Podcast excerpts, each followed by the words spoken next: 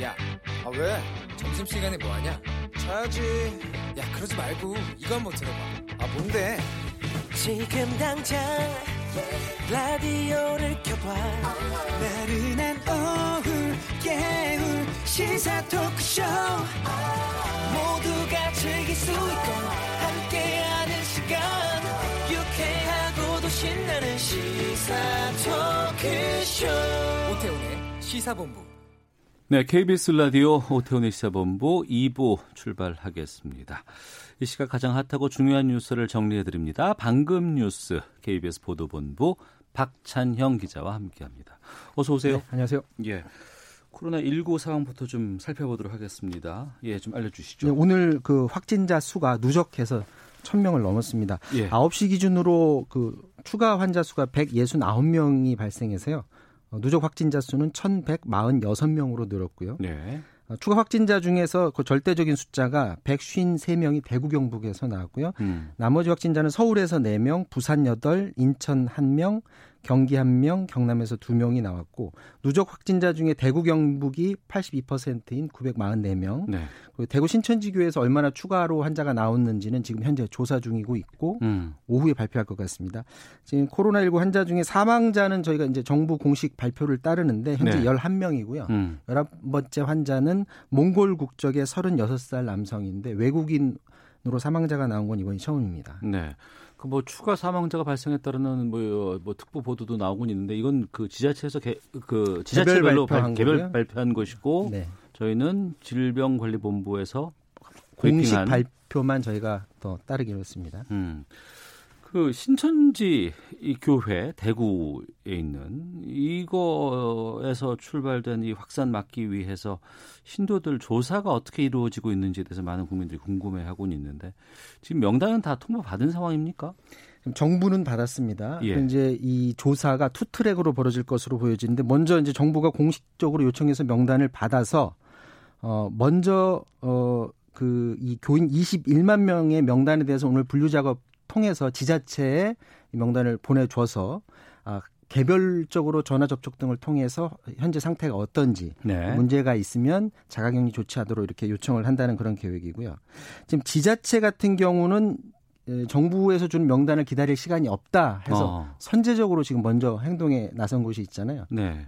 경기도 이재명 지사의 경우 어제 그 강제로 그 본부를 진입을 했었는데, 그 시간이 없다면서 역학조사원하고 경찰 동원해서 어제 오전에 과천시 신천지 총회 본부를 강제 진입했습니다. 네. 이게 진입했던 이유가 16일 날 그쪽에서 예배가 있었는데 이 환자가 여기서 한 명이 발생을 한 거예요. 네. 근데 그때 같이 예배를 드렸던 사람이 과연 몇 명인지 이 사람의 명단을 아직 못 받았다고 하거든요. 그런데 기다릴 시간이 없다고 해서 언제 들어갔던 거고, 어제 강제 진입을 통해서 신도 9천 명의 명단을 확보했습니다. 이분들은 그때 당시 같이 예배를 드렸던 사람들의 명단이고요. 오늘부터 전화문진 통해서 전수조사에 들어갔고요.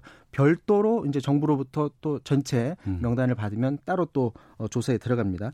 박원순 서울시장은 명단을 받으면 모든 신도에 대해서 자가 격리를 하도록 권고를 하겠다라는 조금 다른 계획을 내놨고요. 그러면서 신천지 명단만 믿지 말고 네. 각 구청에서 많이 이제 알려졌는데, 이분들이 공식 예배 외에 사적 모임 등을 통해서 뭐 카페 등지를 통해서 만난다고 하는데, 그런 모임 장소가 어떤 곳이 있는지 각 구청에 이런 것들을 좀 적극적으로 좀 알아봐달라 이런 당부를 하기도 했습니다. 서울시는 지금 광화문 등지에서 집회를 금지했잖아요. 예. 요 해당 금지 구역도 좀 더 넓혔고요. 서울역 앞 그리고 청와대 앞에 있는 효자동 삼거리도 당분간은 집회를 금지한다 이렇게 밝혔습니다. 신천지 대구 교인 자가격리 관리에는 또 대구시가 경찰의 도움을 얻어서 네. 경찰력을 동원해서 자가격리 상황을 점검하겠다라고 오늘 밝혔는데요.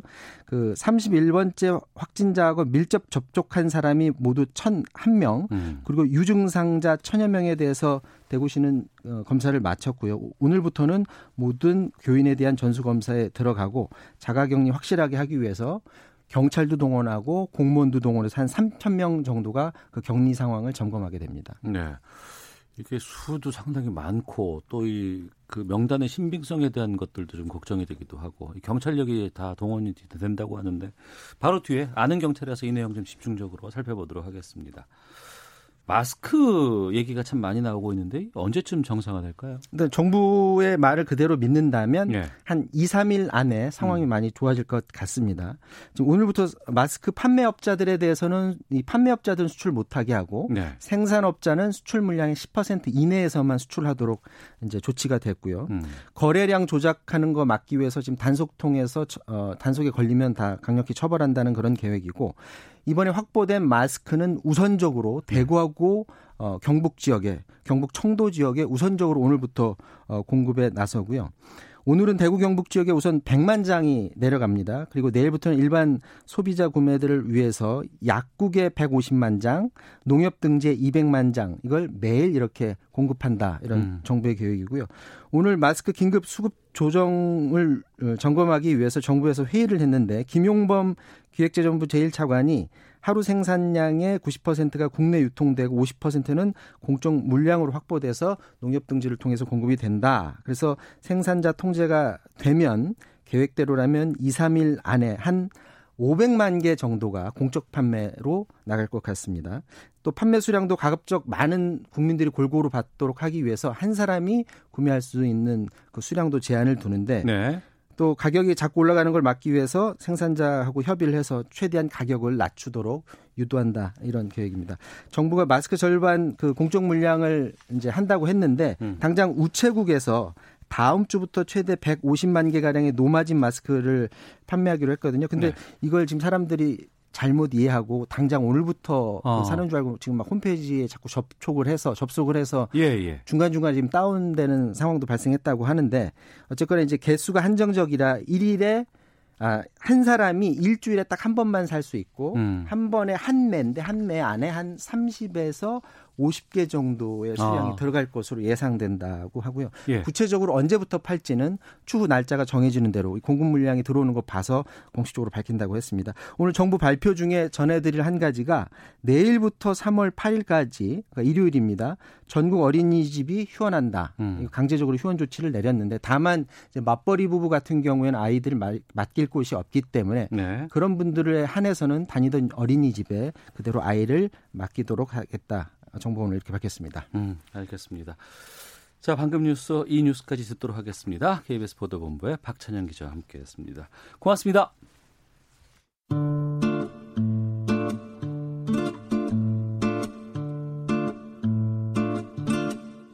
오태훈의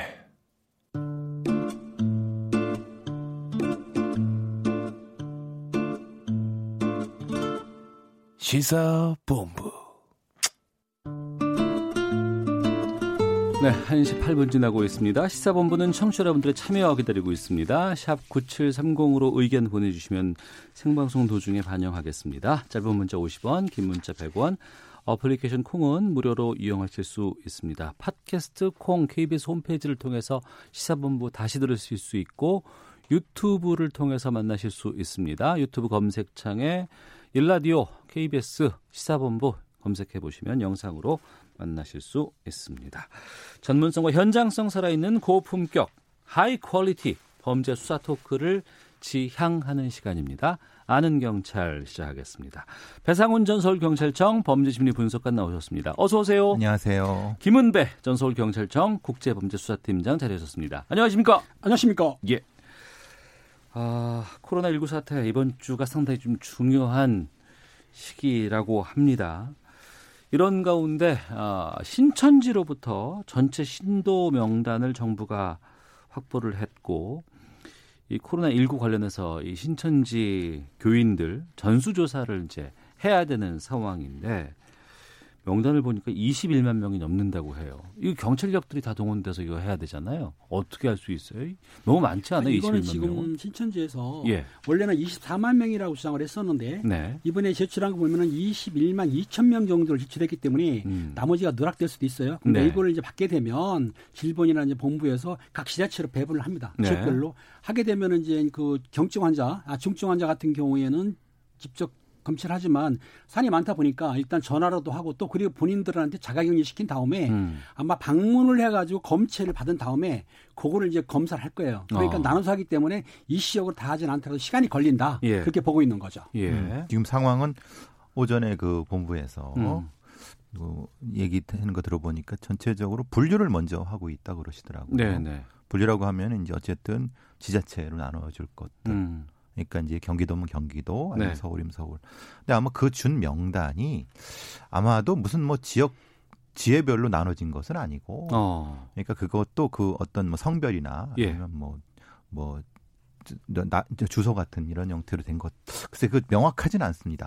그렇기 때문에 근데 그것도 확인을 해야죠. 예, 실제로 그 주소에 그 사람이 있는지 그런 부분까지 하니까 일단은 먼저는 분류를 하고 네. 그 분류에 따라서 실제로 행정력이 동원될 것은 거기로 가서 실제로 그 사람이 사는지.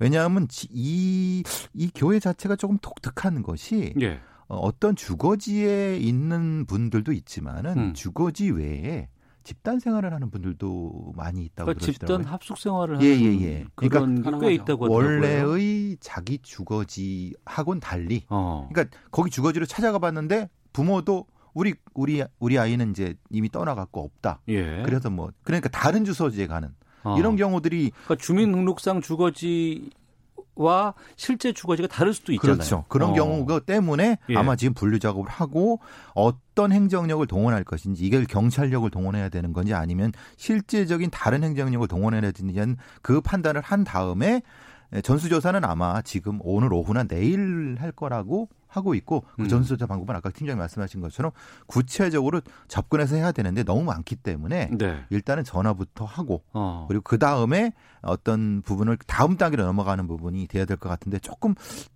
느리다는 느낌이 많이 듭니다. 그러니까 데이터를 확보를 했다고는 하지만 이것이 유의미한 데이터가 되고 실질적으로 현장에서 경찰력들이 동원돼서 사람을 만나고 어떤 조치를 취할 때까지 갈 수 있는 깨끗한 데이터를 다시 또 만드는 게 좀 중요하지 않겠어요? 그게 한 이틀 걸리고 그러니까 실질적으로 한 지금부터 3일 뒤 정도에 만나서 검찰 확보하는 건 아마 실질적으로 그럴 것 같습니다. 지금 저기 발표한 상황을 보면 그럴 것 같은데 너무 좀 느린 것 같아요. 청취자 김한수님께서는 신천지에서 제공한 명단을 믿을 수 있을까요? 이런 얘기 참 많이 우리가 들었는데 기존 교회에 잠입해 있는 사람들도 있다고 하는데 이런 사람들까지 신천지가 공개를 한 걸까요? 라는 질문들을 주셨거든요. 가장 걱정되는 부분입니다. 그렇죠. 그게 가장 문제가 지금 21만 줬다고 하는데 네. 보통 신천지 교회가 선전하는 24만 명이라고 그랬거든요. 근데 그게 이제 해외인까지 포함됐다고 하는데 네. 전번에 보게 되면은 경기도 같은 경우에도 그 과천본부에서 경기도 그 대구로 간 사람이 25명이라고 했는데 실제로는 조사해보니까 35명이에요. 10명 누락시킨 거예요. 그러니까 신천지기 총회 본단에서 일부러 누락시킬 수도 있지만 수집하는 과정에서 실수나 아니면 과실을 위해서 빠뜨릴 수도 있다. 네. 근데 지금 상황에서는 신천지 교회에 대한 행태를 처음부터 협조를 안 했기 때문에 시민들이나 정부에서도 지금 어느 정도 받았지만 확실히 믿진 않고 아까 말씀드린 대로 이름은 빼고 아마 주민등록번호하고 주거지였다고 하는데 네. 주민등록을 조회하면 또 주거지는 나오거든요. 그것도 핸드폰 번호가 있기 때문에 아마 아까 말씀드린 대로 나눠가지고 재빨리 해가지고 신속하게 하게 되면은 어느 정도 신천지 교인들에 대한 조사를 할 거고 나머지 누락된 부분에서는 만약에 신천지에서 그 제대로 제공 안 했다 그러면 그때는 이제 압수수색영장 받아가지고 전체 압수를 해야 되죠. 예. 지금 그것까지는 안 한 상태예요. 근데 이번에 확진자들 동선 같은 거 체크해놓고 거짓으로 뭐 대구를 안 들렸다라고 얘기를 했는데 CCTV 같은 거 확인해 보니까 그걸 밝혀냈다라는 저 기사도 많이 봤거든요. 그런 어떤 그 깨끗한 명단만 확보가 되면 이들의 동선에 대해서는 우리 경찰력들이 충분히 좀 다 확인할 수는 있을까요? 할 수는 있는데. 예. 이게 너무 많습니다. 경찰이 너무 많다. 했다 아이고. 하더라도 20만이 넘는다고 하면은 각 지방청이나 경찰서의 형사 인력이 동원된다 하더라도 이게 뭐 하루 안에 될 수 있는 것도 아니고 그렇죠. 아무리 빨라야 3박 4일 정도 걸리는 것도 그것도 전체적으로 동원되는 것이고 문제는 전화로 해서 안 받고 그 거주지 없다고 하면 어떻게 할 겁니까? 그럼 이제 수배를 내려갖고 해야 되는 부분인데 그럼 수배를 내려가서 갔을 때 그 인력을 어떻게 조달할 것인가에 대한 문제. 그러니까 이게 전적으로 이분들의 선의를 가지고 이제 해야 되는데 그러기엔 너무 많은 부분. 그럼 전 경찰력이 동원되는 부분까지도 생각해야 되는데 이게 사실 난감하다는 겁니다. 물론 할 수는 있는데 이건 이제 대통령께서 말씀하셨지만 이번 주 다음이 이 고비인데 시간이 지나면 이건 의미가 없어지는 거지 않습니까? 그래서 지금 걱정입니다.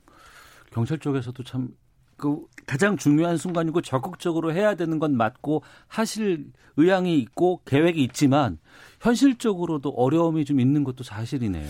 그렇습니다. 지금 21만 2천 명을 전수조사한다는 건 경찰력으로는 도저히 힘듭니다. 왜냐하면 예. 민생 치안을 하고 있는데 11만 명이 조금 넘는 경찰력이 본소 근무도 있고 집합주수가 있는데 민생 치안을 지킬 수 없어요. 다 동원할 네. 수는 없는데, 그러니까 지금 이제 경찰서에서 언어 인원은 할당을 하고 또 지자체에 있는 뭐 동사무소라든지 보건소라든지 인원을 동원해서 같이 하는 거지만 그렇다 하더라도 이 신천지 교인들이 적극적으로 협조를 안 하게 되면 네. 지금 말씀드린 대로 전 안 받는지 딴 데 가버리면 못 찾지 않습니까? 그러니까 신천지도 협조를 해야 되고 지자체라는 경찰력이 같이 협조해서 하게 되면 어느 정도 효과는 볼 수 있을 거라고 봅니다. 이게 신뢰를 떨어뜨리는 이유가 뭐냐면 전체적인 명단을 주는 게 그거보다는 네. 주요 지회의 핵심 인물들을 같이 줘야 됩니다.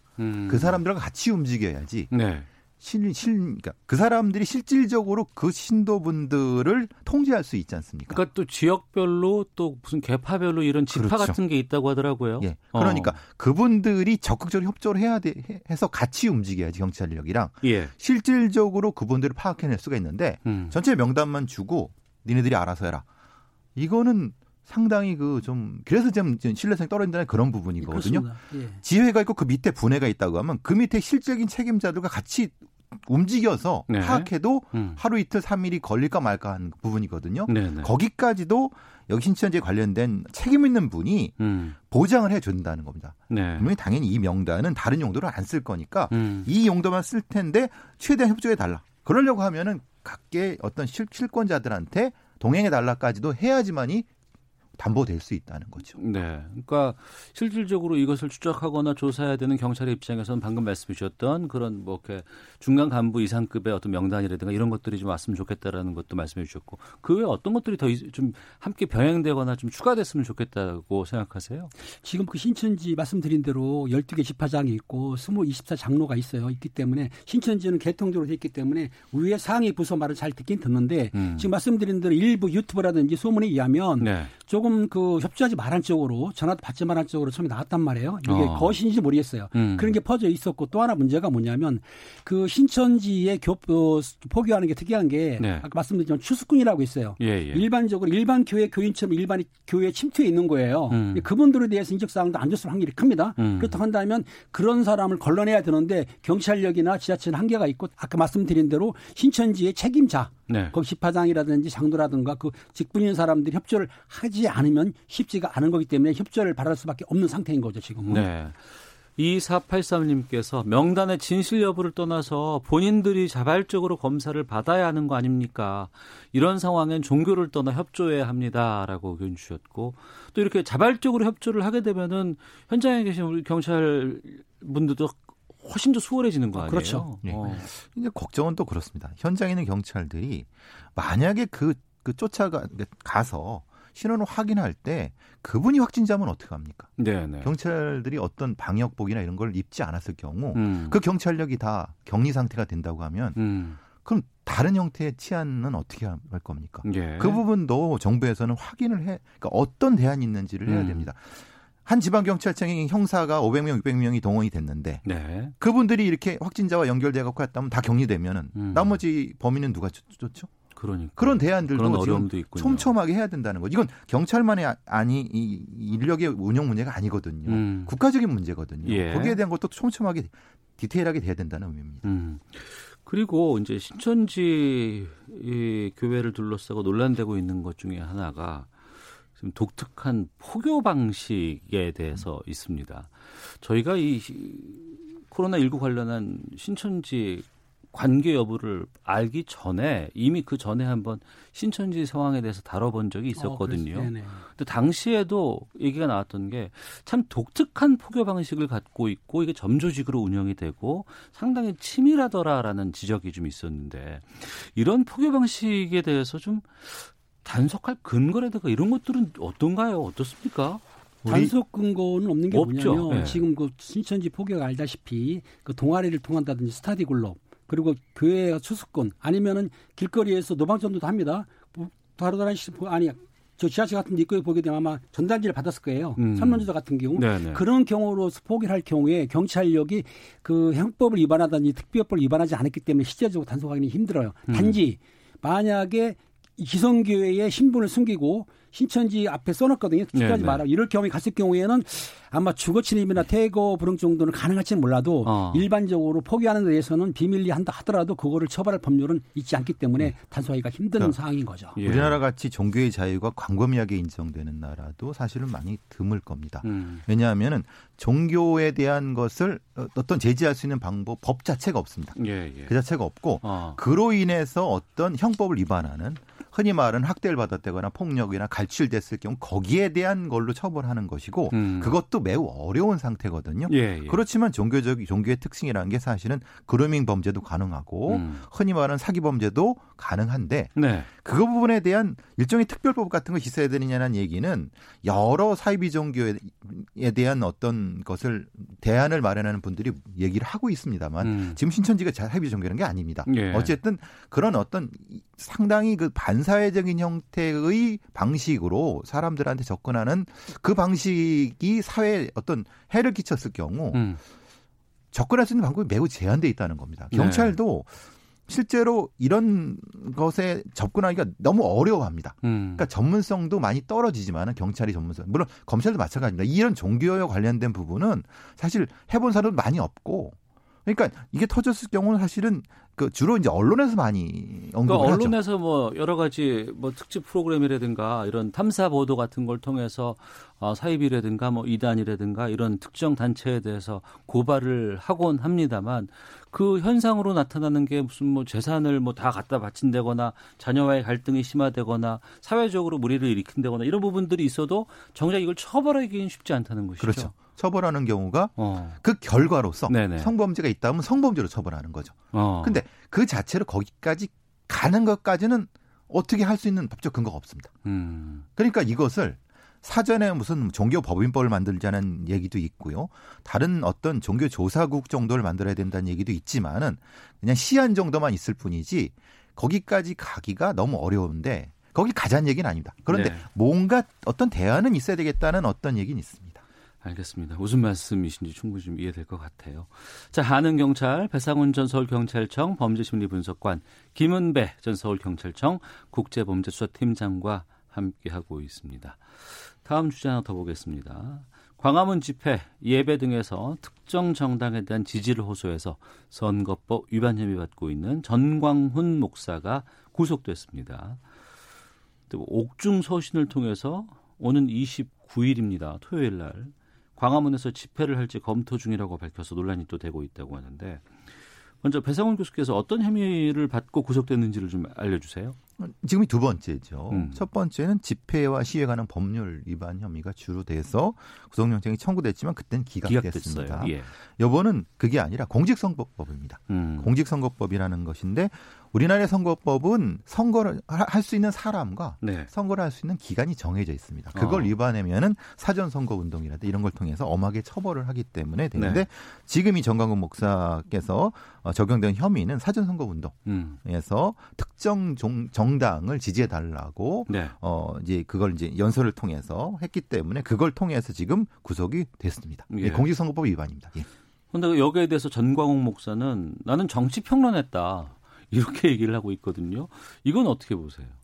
정치평론을 했다고 하는 말은 뭐냐면은 첫 번째 공무집행 방해, 아니 첫 번째 수영장 신청할 때는 특수 공무집행 방해하고 집시법을 했거든요. 이번 두 번째는 이제 아까 말씀드린 공직선거법 위반인데 본인은 뭐라고 했냐면은 사람 많이 모인 데서 특정 정당에 대해서 뭐 뼈를 찍어라든지 또 특정 일에서 했단 말이에요. 요거는 기히 언론에 나오는 평론가 수준의 말을 했다라고 하는데 법원에서 그렇게 안 본 것 같아요. 법원에서는 뭐냐면 선거권이 없는 사람이 선거운동 했다. 여러 사람 앞에서. 그리고 지속적으로 사전 선거운동 했을 뿐만 아니라 그 사안이 중하다. 그리고 범죄가 소명된 거로 본 거예요. 그리고 사안이 중하고 처벌을 받을 확률이 크고 중대하기 때문에 도주 우려가 있다. 도주 우려는 이제 문제가 있긴 있는데 어쨌든 간에 법원 판단은 도주 우려가 있기 때문에 구속을 시켰는데 본인 얘기는 그게 아닌 거죠. 일단은 평론가 수준을 했기 때문에 지금 억울하다는 평인데 아마 적부심을 신청한 걸 알고 있어요. 억울하다고 할지 모르겠지만 앞으로 적부심은 될지 모르겠네요. 지금 이제 보통의 경우 같은 경우는 한 번, 두 번 정도의 거라면 구속은 안 시키겠죠. 근데 지속적으로 그런 주장을 하고 네. 하면서 그 다음에 얘기됐던 것이 이제 또 이런 그걸 계속 하겠다고 주장을 하는 것 자체가 결국은 범행의 중대성 그리고 범행의 중대성이 도주로 그렇죠. 연결이 되는 거죠. 네. 지난주에도 한참 이 코로나19 관련해서 뭐 상황이 좀 안 좋을 때인데 그때도 집회를 강행을 했어요. 그리고 지금 이번 주말에도 집회를 강행하겠다고 합니다. 그런데 이거를 물론 이제 서울시에서는 이제 금지하겠다고 지금 밝혀놓은 상황입니다만 이걸 강행하게 되면은 어떻게 쉽게 막을 수 있는 방안이 또 마땅치가 않다면서요? 그렇진 않고요. 우선 그 감염병 예방 및 관련한 법률은 처벌법인데 예. 집시법이 있어요. 요거는 예. 이제 서울시 요청하게 되면 그 집회 자체를 해산시키거나 막을 수는 있는데 요게 좀 하게 되면 사실상 정치적 탄압이라든지 종교 탄압 쪽으로 흘러가기 때문에 예. 서울시에서 강력하게 요청이 되면은 경찰에서 할 수는 있습니다. 근데 서울시에서 이걸 강력하게 요청할지는 두고 봐야 되는데 지금 상황으로 보면 3.1절 날 한다는 거 아닙니까? 네. 이런 경우에 아마 서울시에서 경찰청이 요청하게 되면 서울청은 아마 집시법 그걸 해가지고 강제 해산도 가능합니다. 이번에는 이제 그래서 이제 집회에 대한 사전 금지 통보를 48시간 전에 할 수 있습니다. 이번에 했습니다. 예, 예. 경찰서 왜냐하면은 처음이라고 하면은 사실은 이렇게 되기는 어렵지만은. 네. 지난번에 보신 것처럼 이제 강행을 한 거죠. 서울시에서 요청을 했음에도 불구하고 강행을 했고 그걸 가지고 서울 경찰청에서 이 집회는 공공의 안정을 위해할 수 있다라고 해서 네. 집회 금지 통보를 했고 만약 금지 통보를 한 거를 위반하게 되면 말하자면 강행을 하게 되면 거기에 대한 경력을 동원할 수 있는 지금 상황입니다. 그렇죠? 네, 우리가 집회 자유가 있기 때문에 이걸 막는다는 것에 대한 거부감들은 이전부터 상당히 있어 왔습니다. 정권에 뭐 막론하고 하지만 이렇게 감염 관련해서 이런 부분들에 대해서는 정말 생각을 달리했으면 좋지 않겠나 싶기도 하고요. 배상훈 교수께서 오셨으니까 하나 요것만 좀 살짝 말씀 듣고 좀 마치도록 하겠습니다. 최근에 이 감염 공포가 전국적으로 퍼지면서 그냥 감염과 그러니까 모든 분들이 조심해야 되겠지만 괜히 과도한 불안감 이런 거 참 많이 호소하시는 분들이 계시거든요. 또 정신적인 스트레스가 상당히 좀 심하다는 분들도 계시고 이거 어떻게 해야 됩니까? 일종의 공황장애가 될 수 있는 거죠. 사실은 이 바이러스로 관련 없는 사람이나 어떤 네. 공간이나 아니면 어떤 집단에 대해서 거대한 공포증을 갖는 포비아 현상이 나타날 수 있는 거거든요. 가장 중요한 건 정신건강을 스스로 지킨다고 하는 부분이 가장 중요합니다. 건전하게 생각한다는 것은 그 가능성이 별로 없지 않습니까? 예, 예. 여러 생각해봐서 내가 확진자와 접촉할 수 있는 면이 상당히 적다고 하면 거기에 대해서 안전한 마음을 유지하는 평상심을 유지하는 것이 가장 중요합니다. 네. 그것이 포비아를 방지하는 가장 첫 번째 방식이죠. 오히려 과도한 불안감을 갖고 과도하게 조심한다는 그런 것이 잘못되면은 오히려 더 스트레스로 올 수 있다는 거죠. 그리고 자기가 오히려 그게 정신적인 어떤 일종의 그 위압감 같은 거, 그러니까 스스로 위축된 상태가 돼서 오히려 스트레스가 병이 될 수 있습니다. 예. 그러니까 마음을 편안히 가지시고 확진자의 동선을 주변에 많이 알려주니까 예. 거기에 선만 없으면 바이러스는 하나에서 뚝 떨어지지 않습니다. 연결점인 것이지 예. 본인이 관계 없으면 전혀 걸리지 않는다는 거 그것만 명심하시면 됩니다. 알겠습니다. 자, 아는 경찰 마치도록 하겠습니다. 배상훈 전 서울경찰청 범죄심리분석관, 김은배 전 서울경찰청 국제범죄수사팀장과 함께했습니다. 두 분 오늘 말씀 고맙습니다. 감사합니다. 이틀째 대구에 상주하고 있는 정세근 국무총리는 오늘 대구시청에서 첫 코로나19 중대본 회의를 주재한 자리에서 정부는 4주 이내에 대구시를 안정적 상황으로 전환시키기 위해 고강도 방역 대책을 시행하고 있다고 말했습니다. 문재인 대통령과 여야 4당 대표가 코로나19 사태에 대한 초당적 협력 방안을 모색하기 위해 오는 28일 국회에서 회동합니다. 코로나19 추경에 대한 의견 교환이 예상됩니다. 코로나19에 대응하기 위해 마련한 감염병의 예방 및 관리에 관한 법률과 검역법, 의료법 개정안 등 이른바 코로나 3법이 오늘 국회 법제사법위원회를 통과해 오후 국회 본회의에서 처리될 전망입니다. 한국에서 코로나19 확진자가 급증하면서 한국인이나 한국을 경유한 사람의 입국을 금지하거나 제한하는 국가와 지역이 영국, 싱가포르 등이 추가되면서 27곳으로 늘어났습니다. 지금까지 헤드라인 뉴스 정원다였습니다. 이어서 기상청의 최용우 씨 연결합니다. 네, KBS 미세먼지와 날씨 정보입니다. 기온은 당분간 아주 온화할 텐데요. 미세먼지 농도도 다행히 오늘과 내일 좋음에서 보통 사이 이어지겠습니다. 현재 초미세먼지 농도, 미세먼지 농도 모두 전 권역이 아주 좋은 상태로 파란색을 나타내고 있습니다. 하지만 오늘 일부 지역은 비나 눈이 이어지는데 바로 강원도와 경북 동해안 쪽이고요. 내일 아침까지 이 지역은 비나 눈이 좀 더 이어지면서 오늘 오후 들어 눈이 좀 강해질 것으로 예상되는 강원 산지에 또다시 대설특보 가능성이 있으니까 주의하셔야 되겠습니다. 강원 산지는 5에서 20cm 정도로 눈이 내릴 수 있겠고 그 밖에 동해안 쪽은 5에서 30mm의 비가 내일 아침까지 온 뒤 그치겠습니다. 한편 경기 동부는 오늘 오후부터 밤사이 빗방울이 약간 떨어질 수 있겠고요. 기온 분포 살펴보면 오늘 서울이 11도까지 오를 전망입니다. 앞으로 지금 기온보다 11도까지 한 1, 2도 정도 더 오를 수 있겠고요. 대구는 오늘 12도, 부산, 세종, 대전이 13도, 광주 16도 등 전국이 6도에서 16도 분포로 어제보다도 2, 3도 높고 평년보다 크게 높은데요. 다만 현재 비가 내리고 있는 강릉은 낮 기온 7도로 현재 기온은 4.4도에 머물면서 동해안 쪽은 좀 쌀쌀하고 추운 느낌 많이 들고 있습니다. 내일도 서울의 낮 기온은 10도까지 오르는 등 계속해서 기온 평년보다 높다가 금요일 후반쯤 전국에 비 소식이 있습니다. 금요일 아침 전라 해안에 비가 시작이 돼서 금요일 낮에는 전국으로 확대되겠습니다. 현재 서울 기온은 9.8도입니다. KBS 날씨 정보였습니다. 계속해서 이 시각 교통 상황 연결합니다. KBS 교통정보센터의 공은혜 씨가 전해드립니다. 네, 이 시각 교통정보입니다. 코로나19 바이러스가 교통에도 큰 영향을 미치고 있는데요. 외출을 가급적 삼가는 분들이 많아서 대부분의 도로 원활한 소통입니다. 서울시내 간선도로는 강변북로와 올림픽대로, 내부순환도로 모두 양방향으로 지나시기가 수월한데요. 다만 상습 병목 정체 구간인 동부간선도로 성수 쪽, 노원기에서 월계 1교 사이로 속도가 떨어져 있고 서부간선도로 금천 방면 교통량이 꾸준해서 성산대교부터 금천교까지 20분이 좀 안 되게 걸리고 있습니다. 고속도로는 작업 구간인데요. 광주 원주고속도로 원주 방향 대신에서 동여주 나들목 사이 1차로가 작업으로 막혀 있어서 대신 나들목부터 5km 구간에 차들이 거의 서 있는 상황이고요. 남해고속도로 순천 쪽 김해터널 3, 4차로에서는 고장난 화물차를 처리하고 있습니다. 참고의 운행을 부탁드립니다. 경부고속도로 정체는 서울시 구간으로 이어져서 서울 쪽 양재에서 반포 구간, 반대 부산 쪽 한남에서 서초 사이로 차들이 많습니다. KBS 교통정보센터였습니다.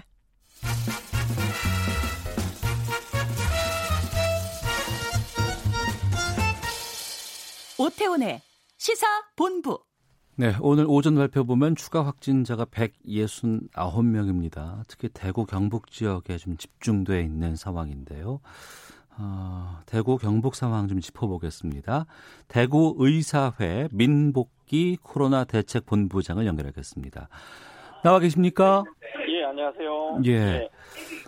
지금 대구 경북 지역 현장 상황이 어떤지 좀 여쭙겠습니다. 예, 저희가 지금 오늘도 발표를 보셔서 알겠지만 환자가 많이 증가가 돼 있어서 예. 저희들이 오늘 전체 저희가 확진자가 677명 중에 예. 368명은 입원 조치가 되었지만 나머지 309명은 아직 입원이 되지 않은 상태라서 최대한 빠른 시간 내에 격리 입원할 수 있도록 준비하고 있습니다. 아, 확진을 받았음에도 입원 치료를 지금 할 수 없는 상황이 좀 꽤 있군요. 예, 지금 확진자가 하루에 100명, 200명 정도가 증가되는 경우에는 예. 사실 병상을 확보하는 시간보다 지금 좀 더 빨리 이제 확진자가 나오는 상황이라서 격리 입원을 시킬 수가 없는 상황이라고 보시면 될 것 같습니다. 예, 본부장님 그 전화기를 예. 좀 가까이 좀 대주시면 좋겠습니다. 예, 저희가 지금 너무 급하다 보니까 아유 죄송합니다. 회의를 막 하는 상황에서 예, 아유 고맙습니다. 죄송합니다. 아유 예, 아닙니다. 저희가 좀 감사드리는 말씀드리겠고요. 이 확진 환자 추이가 좀 상당히 중요할 것 같은데 민 본부장께서 보시기에는 이 추이는 어떤 상황으로 판단하세요? 저희가 지난주 이제 화요일이죠. 18일날 처음 이제 한 명이 발견되고 난 다음에 네. 그 다음에 일별로 이제 보면 그 다음 날 보면 10명, 그 다음 날 23명, 그 다음 날 50명, 그 다음 날 70명, 그 다음날 148명, 그 다음날 155명. 네. 그 다음 어제가 좀 적게 이제 58명으로 돼 있는데. 네. 그건 이제 적게 된 거는 환자가 줄었는 건 아니고. 저희가 검체 채취를 한꺼번에 막 2,000개 이상 많이 하다 보니까. 예. 그 검사 결과가 좀 늦게 나온 겁니다. 예. 그래서 실제 지금 추세로 봤을 때는. 네. 적어도 100에서 200명 정도가 매일 지금 증가, 계속 그 확진이 늘고 있는 상황이고요. 예. 아마 이게 조금 더 우리가 검체 채취가 지금 많이 되는 상태니까 검사가 바로 나오게 된다면 예. 아무래도 확진자 숫자가 좀 더 많이 증가될 것 같아요. 그래서 지금 하루에 2,000개 정도를 검체 채취를 한다면 거기에 10%만 확진된다 그래도 200명이 확진이 될 수 있을 것 같습니다. 아, 그러니까 하루에 한 2,000여 명의 검체를 대구에서만 지금 확인하고 있는 상황이군요. 네, 맞습니다. 저희들 최대 인력을 다 동원해서 지금 하고 있는 중입니다. 저희들이 가능하면 대구, 경북에서 선제적으로 최대한 막기 위해서 어떻게 하든 모든 인력을 배치해서 빨리 그 접촉한 분들이나 최대한 거기 신천지 교회 교인분들을 대상으로 최대한 지금 다 검체를 채취를 다 완료를 하고 있는 중입니다. 네. 예. 그 말씀은 그러면 보도에서 보기에 100명이 넘었어 막 이거에 뭐 우리가 우왕좌왕할 것이 아니고 앞으로 지금 검사를 받을 분들이 상당수가 있기 때문에 거기에서 일정 정도의 그 확진이 나오는 건 우리가 인정하고 가야 되겠네요. 그렇죠. 예. 그거를 저기 놀래서 막 그렇게 대비하시면 안 되고요. 지금 현재 저희들은 바로 지난주에 2월 18일 날 한 명 나올 때 저희들 이거는 100명 이상 나올 것이라고 대비했고 19일 날 10명 나왔을 때 이거는 1000명이 넘을 것이라고 예상을 하고 바로 대비를 들어갔습니다. 네.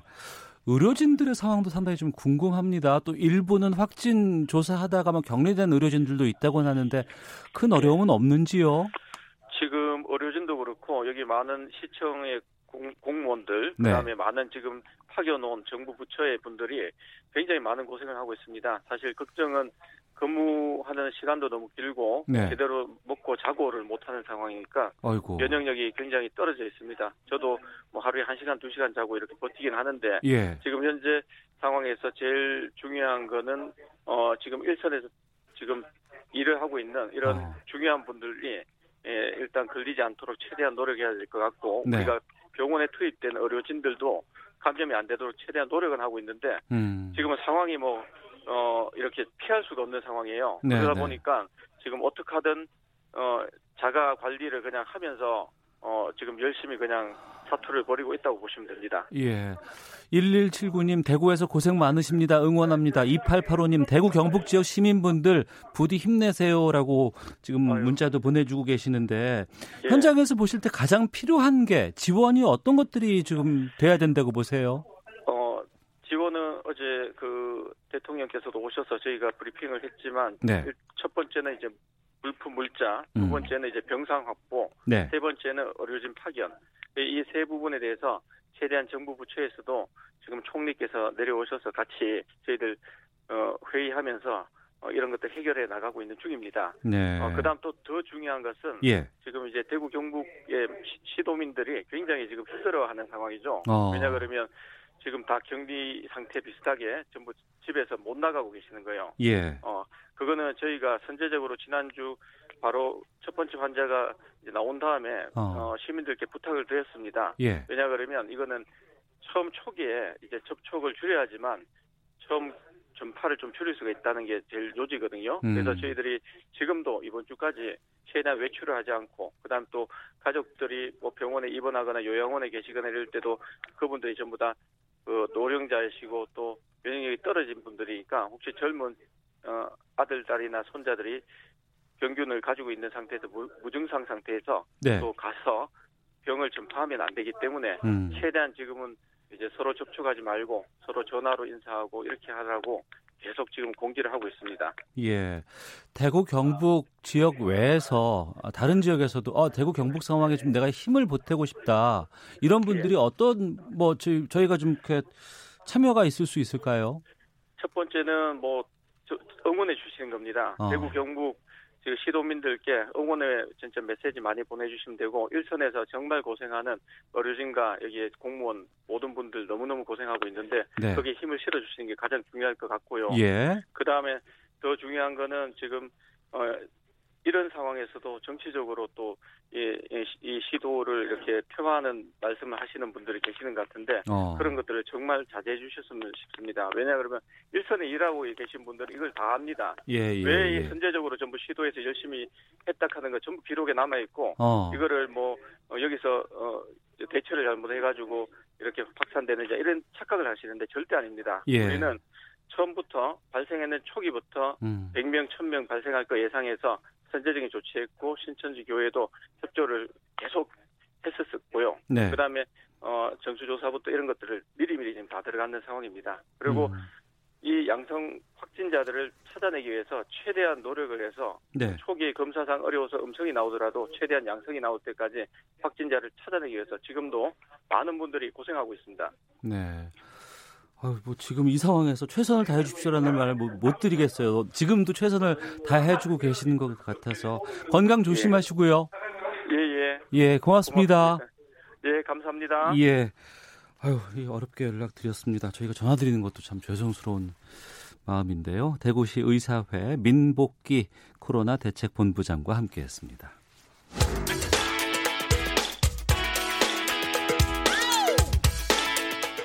오태훈의 시사본부는 여러분의 소중한 의견을 기다립니다. 짧은 문자 50원, 긴 문자 100원의 정보 이용료가 되는 샵 9730, 우물정 9730번으로 문자 보내주십시오. KBS 라디오 앱 콩은 무료입니다. KBS 라디오 오태훈의 시사본부. 지금 여러분은 대한민국 라디오 유일의 점심 시사 프로그램을 듣고 계십니다. 네, 코로나19 확산세에 따라서 전국적으로 마스크가 부족하다고 합니다. 그리고 오늘부터 마스크 판매업체 수출이 원칙적으로 금지되고 생산업자에게도 제한 조치 들어간다고 하는데 이 마스크 품귀 현상 원인 그리고 대책 알아보겠습니다. 김성환의 뉴스 소다 시사평론가 KBS 라디오 시사야 진행하고 있는 김성환 씨와 함께합니다. 어서 오세요. 네, 안녕하세요. 마스크 없어요. 예, 뭐 사기 어려워요. 제가 오늘 일부러 이제 이 방송 출연 때문에 네. 온라인 쇼핑몰을 몇 군데를 들어가 봤는데요. 네. 사기도 쉽지 않고 가격도 굉장히 많이 오른 상황이었습니다. 그리고 많이 올라서 찾아보고 있다 그래서 거기를 검색해서 들어가 보면 다 보면 품절로 돼 있더라고요. 그리고 조금 황당했던 거는 지금 주문하시면 3월 말에 옵니다. 이런 것도 있는 거예요. 그래서 야 정말 사기 어렵구나 이런 생각을 하게 됐습니다. 네, KBS도 지금 원칙적으로는 지금 출입할 때 마스크 착용이 지금 의무화되고 있습니다. 원칙적으로. 네, 저도 지금 오늘 들어오면서 마스크를 하고 들어왔고 손 소독제로 손을 깨끗하게 소독하고 그리고 들어왔습니다. 그러면 평론가께서는 마스크 어디서 구하셨어요? 그러니까 저는 좀 이번 일 겪으면서 다행이다라고 생각했던 게 뭐 미세먼지 때문에 마스크를 좀 사둔 것도 있었고요. 그리고 아들이 감기가 걸렸었거든요. 네네. 근데 걔한테 쓸 수 있도록 하기 위해서 마스크를 또 사둔 게 있었고. 네. 그래서 KF94 정도 되는 마스크도 집에 좀 있었고. 그래서 다 합쳐놓고 보니까 지금 당장 급하게 살 만한 그런 상황은 아닌 것 같다. 좀 네. 상황을 지켜보자 이러면서 지금 쓰고 있습니다. 저희 시사본부에서 이제 1월 20일부터 이제 국내 확진자 발생하고 나서는 계속해서 이 지금 코로나19 상황을 지금 따라가고 있는데. 네. 그러면서 중간에 제가 어디 편의점이라든가 마트를 가면 저는 마스크가 비치돼 있는지를 확인을 해요. 그럼 어떨 때는 오해 갔는데도 있을 때가 있고 또 네. 어떨 때는 다 전량 다 팔려서 없는 경우도 있곤 하는데 그러니까 편의점이나 마트나 약국을 가도 지금 마스크를 구하기가 어려운 상황이에요. 쉽지는 않은 상황인데 못 구하는 상황은 아니다. 이렇게 말씀드리는 게 제일 객관적인 평가가 아닐까 싶은데요. 네. 아마 어제 대구 경북 지역 상황 보시고 아마 많은 분들이 놀라셨을 줄 거예요. 줄 엄청 서고 계시더라고요. 네, 거기는 팬데믹 현상이 발생하니까 마스크 수요가 거의 폭증하는 상황이어서요. 네. 그래서 거의 그 줄을 선 길이로 그냥 제가 대충 눈대중으로 봐도 100m 이상 마트를 둘렀다고 해도 과언이 아닐 정도로 많은 분들이 기다리시면서 마스크를 사시던데요. 네. 근데 거기는 조금 좀 특별한 경우다라고 볼 수 있는데 서울을 비롯한 다른 지역에서도 요즘은 주로 이제 약국에 가서 사려고 해도 참 사기가 쉽지 않으니까 온라인 쇼핑몰이나 이런 것들 많이 이용하시잖아요. 근데 온라인 쇼핑몰에서 마스크를 판매하지 않는 것은 아닌데 판매를 시작하면 네. 마스크를 보통 이제 한 사람당 한 상자나 두 상자, 30개들이 50개들이 이런 거를 이렇게 살 수 있도록 수량 제한을 걸어도 한 3분에서 5분 정도면 다 팔리는 거예요. 그러니까 언제 풀릴지 모르니까 하루 종일 뭐 온라인 사이트 켜놓고 난 다음에 계속 접속해보시는 것 외에는 방법이 없는 이런 좀 답답한 상황이 나오고 있고요. 창고형 대형마트에서도 마스크 판매를 했다고 하는데 또 어디서 소식을 들었는지 그 시간에 또 마침 오셔가지고 줄을 길게 들어섰다가 뭐 상자책 가지고 가시는 분들이 많으니까 마스크가 없어서 매대가 아예 텅텅 비고 나머지 분들은 기다리시던 분들은 또 화가 나시잖아요. 그래서 항의하는 일도 있었다고 합니다. 예. 그리고 온라인 쇼핑몰에서 보통 이제 마스크를 확보하는 양은 좀 차이가 있잖아요. 어떤 곳은 일주일에 한 100만 장 우리가 판매하고 있습니다. 그렇게 얘기하고 어떤 데는 한 10만 장 확보한 곳은 10만 장 하루에 다 팔면 안 되니까 하루에 한 2만 장에서 3만 장 정도 이렇게 쪼개서 판매하고 있는데 역시 그런데도 마스크 사기가 쉽지 않은 이런 상황입니다. 또 어제부터 좀 더 현상이 심해졌는데 서울 지역 같은 경우에도 지금 라면이나 생수가 동이 나서 매대가 아예 텅텅 비는 현상도 지금 같이 발생하고 있는 일부에서. 상황이에요. 예. 가격도 상당하다면서요. 그러니까 아무래도 지금 마스크 품귀 현상이 일어나고 있는 상황이니까 공급이 수요를 못 따라가고 있는 거죠. 그러면서 이제 가격도 같이 따라 올라가는 현상이 나타나는데요. 한 온라인 쇼핑몰에서 의료용 마스크 50개가 들어있는 한 상자 가격이 85,000원에 지금 판매되고 있는데요. 그러니까 코로나 사태가 발생하기 전에 6,300원에 판매되던 제품이에요. 6,300원. 예. 네. 그러니까 한 장에 126원 하던 게 우리 이제 일반적으로 뭐 얇은 마스크 있잖아요. 예. 예. 그 마스크 가격이 1,700원까지 오르는 이런 일이 발생하고 있고요. 예. 제가 한 인터넷 쇼핑몰에 이제 뭐 오늘 여러 군데 들어가봤다고 말씀드렸잖아요. KF94 마스크 50개 들어있는 게 제가 이렇게 눈을 비비고 다시 들여다봤어요. 25만 원에 판매되고 있어요. 50개가요? 네, 50개 들어있는 게. 그러니까 한 개당 5,000원에 지금 판매되고 있더라고요, 가격이. 근데 그 KF94 같은 경우에는 원래 가격이 일반적인 것보다 조금 더 가격이 높았거든요. 한 2,000원 정도에 판매됐다고 가정해 볼 때는 한 2배 이상 가격이 올랐다고 볼 수 있습니다. 예, 5970님 부산입니다. 부산에서도 마스크 구하지 못하고 있습니다라고 주셨는데 그러면 생산은 제가 듣기로는 하루에 한 1,200만 개 정도를 생산할 수 있는 능력이 있다고 전 들었어요. 네. 그럼 이게 다 어디로 간 겁니까? 우리가 실제로 소비자들이 살 때는 참 답답한 상황인데요. 여러 가지 상황들을 좀 종합해서 보면 아마 이해되시는 측면도 있기는 할 거예요. 제가 말씀을 드리면 이제 여러 가지 원인이 복합적으로 작용했다고 볼 수 있습니다. 가장 큰 원인은 공급이 수요를 따라가지 못하는 건데요. 그러니까 코로나 사태가 한 달 이상 지금 지속되는 상황이니까 처음부터 마스크 판매량이 계속 늘고 있는 거예요. 그러니까 수요가 계속 추세가 늘어나고 있는 현상이 나타나니까 처음에 마스크 공급이 조금 뭐 지금 같지 않게 어느 정도는 공급이 됐다가 그다음에 점점 공급이 딸리는 현상이 발생하면서 이제 재고가 없게 되잖아요. 재고가 없으니까 당일 생산된 게 그냥 출고가 되는 현상들이 나타나는 거죠. 그러니까 어느 곳에서든 정체되는 현상이 발생하면은 사기 어려운 상황이 돼버렸다. 이런 것이고요. 또 소비자의 불안 심리가 작동하고 있으니까 예전에는 마스크를 우리가 뭐 몇 개 단위 이렇게 낮게 포장된 걸로 주로 많이 사셨거든요. 근데 지금은 이제 상자 단위로 사게 되는 거예요. 그러니까 1,200만 개라고 하지만 30개, 50개 이런 것으로 한꺼번에 묶여있는 것들로 제품을 자꾸 상자채 사시니까 그러니까 생산은 1,200만 개지만 그것을 사는 사람 입장에서는 상자 단위로 사는 걸로 계산을 하기 때문에 수요가 공급이 수요를 못 따라가는 것처럼 지금 보이는 현상도 나타난다. 그리고 1,200만 개 중에서 전부 다 소비자한테 풀리는 건 아니거든요.